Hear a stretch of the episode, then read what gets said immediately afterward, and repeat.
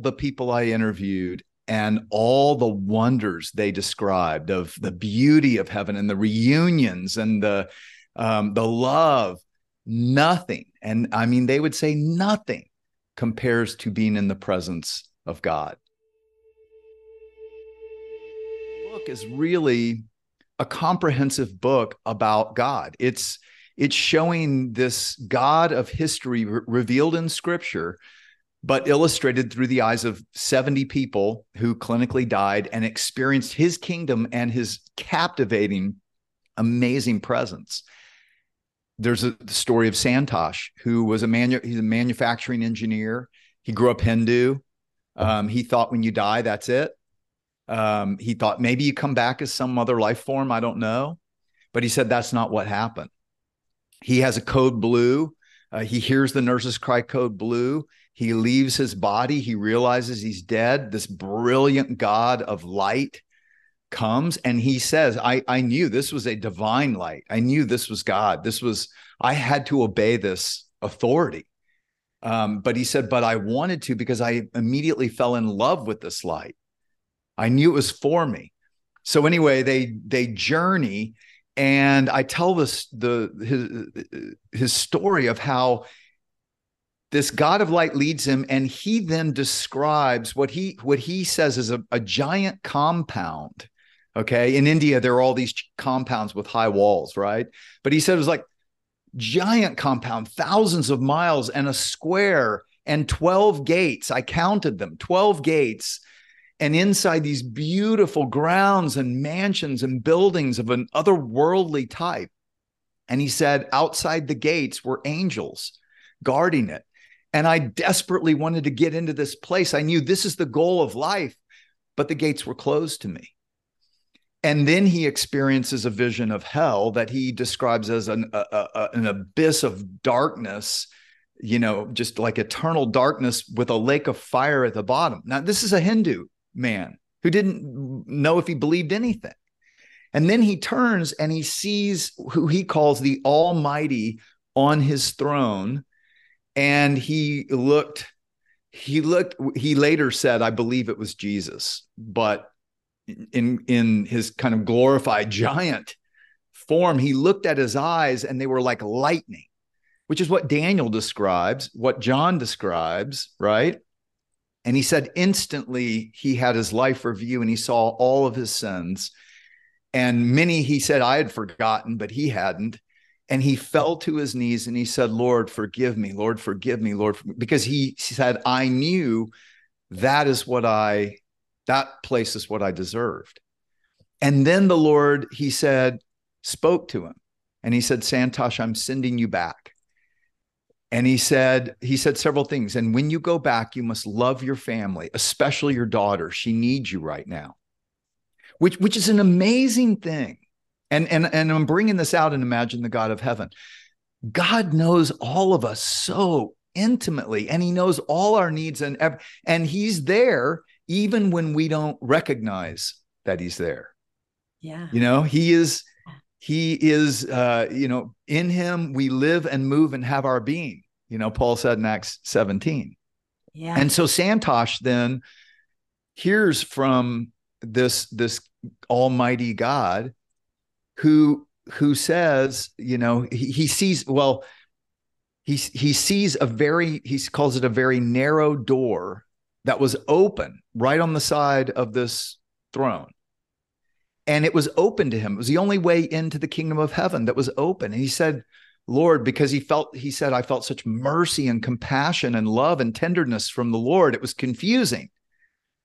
And he said, When I come back, I want to go through that narrow gate. Tell me, what must I do? How do I do it? And he was thinking, What religion, what synagogue, what, you know, temple, what church, what. And the Lord said to him, I want honest relationship, not one day a week, 365 days, 24 7.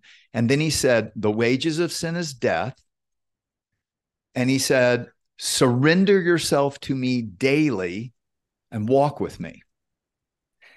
Santosh comes back And two years later, he and he's seeking. I mean, he's seeking. He's like, this was not like any of the Hindu gods I knew of. Who was this God of compassion and and and mercy? And and he's praying every day, Lord, show me. I, I want, I want to follow you. And two years later, his daughter is invited to sing in a church in Ohio. She was in, she was a choral major. And he and his wife go to hear her. First time he's ever gone to a church and as he walks in, he feels the presence of that loving God. And the message is on the narrow gate and how Jesus is the gate through which we enter the kingdom of heaven. And he's astounded and he goes back and starts reading the Bible. And he said, Everything I read is where I was. Now, that's just one of people I have from all over the world. Um, Bibi in Tehran who experiences the same giant, you know, like that that looked like Jesus, you know, in his glorified state, who said to her, I am he who is. That was what Yahweh said to Moses, right? Yeah. Um, what Jesus said, I, you know, before Abraham was born, I am. It's the the the ego eimi in the in the Greek. It's the I am the self-existent one. He said the same thing to her. Swediq in Rwanda. So his is a fascinating long story. His mom was a Hutu, his dad was a Tutsi in the genocide. It blew their family apart. He went through all kinds of stuff. Uh, he was a street kid, dealing drugs, doing drugs. Um, long story short, he gets blood cancer, and his mom had, even though she was, she worshipped the goddess Beko, and his father was an, a Muslim imam. He'd become an imam. He gets blood cancer. His mother, he's dying, and his mother goes to the Christians and asks them to pray because she had seen the Christians answer a prayer for Swediq before. He ends up in a beginning in a hellish experience, and in walks this man of light, he said, in a robe and a beard, and holds out his hands, and he sees the holes in his hands. And Swediq had accidentally gone to see a movie because he got three free tickets called The Passion of the Christ. And as a, a, Muslim, he didn't want to see a movie about Jesus, but he wanted to get his money. And he said, I recognized him. And Jesus said to him, I died for mankind. You were one of those I died for. Do not deny it and tell everyone. And Swediq is an Anglican priest today who's had seven attempts on his life because he is bold for Jesus. Um, on on on and on. I have stories like like this of uh, Karina in Colombia. Um, you know, a professor in Australia, uh, a, a, man in Singapore, in China. Yeah. What I'm showing is this is the Bible, Genesis chapter 12, right? From the very beginning, you know, God created a nation with Abraham and Sarah, the, the nation of Israel, and he said, I will bless you, and through you, all nations on earth will be blessed. And so I'm showing not only this great love story, you know, the, the Bible is a love story. It's the greatest love story ever told. And believe it or not, you're one of the central characters. You are the aim of God's great love each one of us all of us together yes but you and and this is what you'll see reading imagine the god of heaven that each of these people experience a love from god that is so personal they felt like i'm the only one he created like he just loves me but then they all said i realized that he loved others too but i felt so special like i was the only one and so the i'm showing this love story of god that starts, you know, in the very beginning for relationship. But, you know, the whole Bible ends with a great wedding. If you read the book of Revelation, and how he's using every metaphor relationally of parent to child, of friend to friend, of spouse to spouse, and and how all of our relationships are really a microcosm of this greater relationship that we were created for. Yeah. And that's that's what I think people will come away with as they read this book is that wow, this is the love I've always wanted. Yeah. This is the love that no relationship can completely, no matter how wonderful on earth. Yeah. And this is the love that in which all relationships are made made right. But to hear person after person talk about that, of the experience of the triune God, there really is only one. Yeah. But also there is Jesus, there's the Father, and there's the Holy Spirit. So there's a there's a lot of um, of depth of understanding. Like I said, it's really a comprehensive book about God. My favorite part, you know, we we explore in part three the mystery and the majesty of God. Yeah.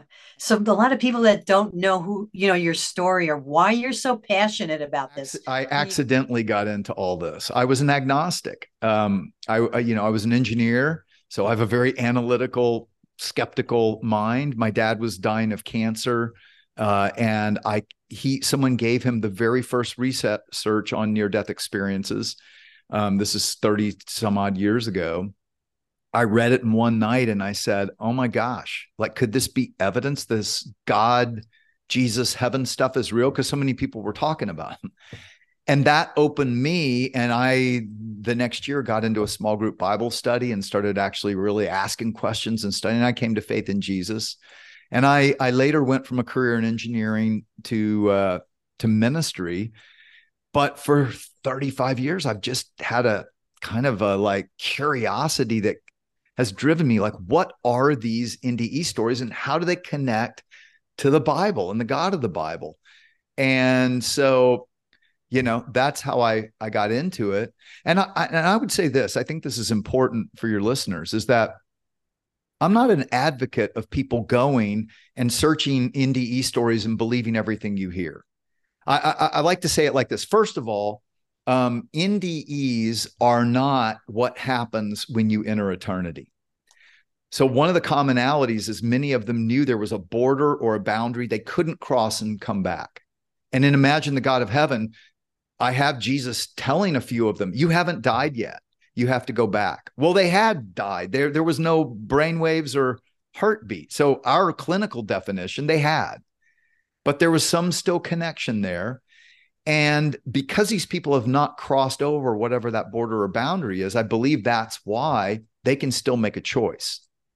That's important too. Not everyone, the reason people, even who are not necessarily, they don't know Jesus, they don't know this God, they're not necessarily believers, they see this God is just like the apostle Paul when he was Saul, right? I mean, he was he was murdering Christians.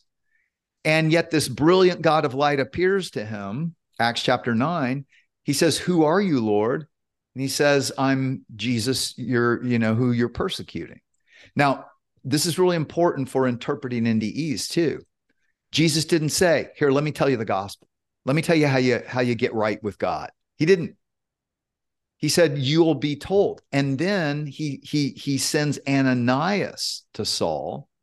Ananias explains the message because that's god's mo he he's a parable telling god. Yeah. there's mystery to this god we follow. If you don't get that you haven't read the bible and he treats ndes that way too. He gives them like hints and prods and all that but they have to come back and seek. And many do and they do find some don't. Some stay trapped in their egos and they and they they try to use this NDE experience to have the more out of body experiences and it it leads them astray. What yeah. what I encourage people to do is realize that all these people are interpreting an experience that truly is beyond our descriptions. Yeah. You know, so they're always using words it was like this. Yeah. I mean, one of the most fascinating things, Nancy, is to hear people describe things like the kingdom of heaven, right? With with streets of gold, but they say, but not it was not gold like we think of gold, and it was transparent. Like I could see the roots of trees growing even underneath, and and it was cushiony. It wasn't like hard gold. And you're like, what is this? And then you hear this Hindu manufacturing engineer who who says these gates, you know, they were these magnificent gates guarded by angels and they describe these otherworldly building materials. This is a this is a world, and I, I think outside our dimensional three dimensions of space and one dimension of time. Yeah. It's at least two dimensions of time, and people say that, which is Second Peter three eight. To the Lord, a year is like a, a day is like a thousand years, and a thousand years like a day. They say almost exactly, not those words, but they say like I don't know if it was an instant. We had all the time in the world. We had eternity, but I was only dead for twenty minutes. You know, yeah. people don't realize that the God we follow is the God who created all the joys, all the pleasures, all the fun and laughter. And sometimes when we don't imagine God that way, we hide from him and we don't, we, we end up doing things that truly are out of his will because we don't know how to take the good things and do them in his will. If this ministry has blessed your life, would you like, subscribe, and share this with others? We are here to fulfill the Great Commission. So be sure to come back next time for another episode of The Call with Nancy Sabato. You'll be blessed. Do you listen to the call of God? Because God speaks to you every day. Are you listening to the call?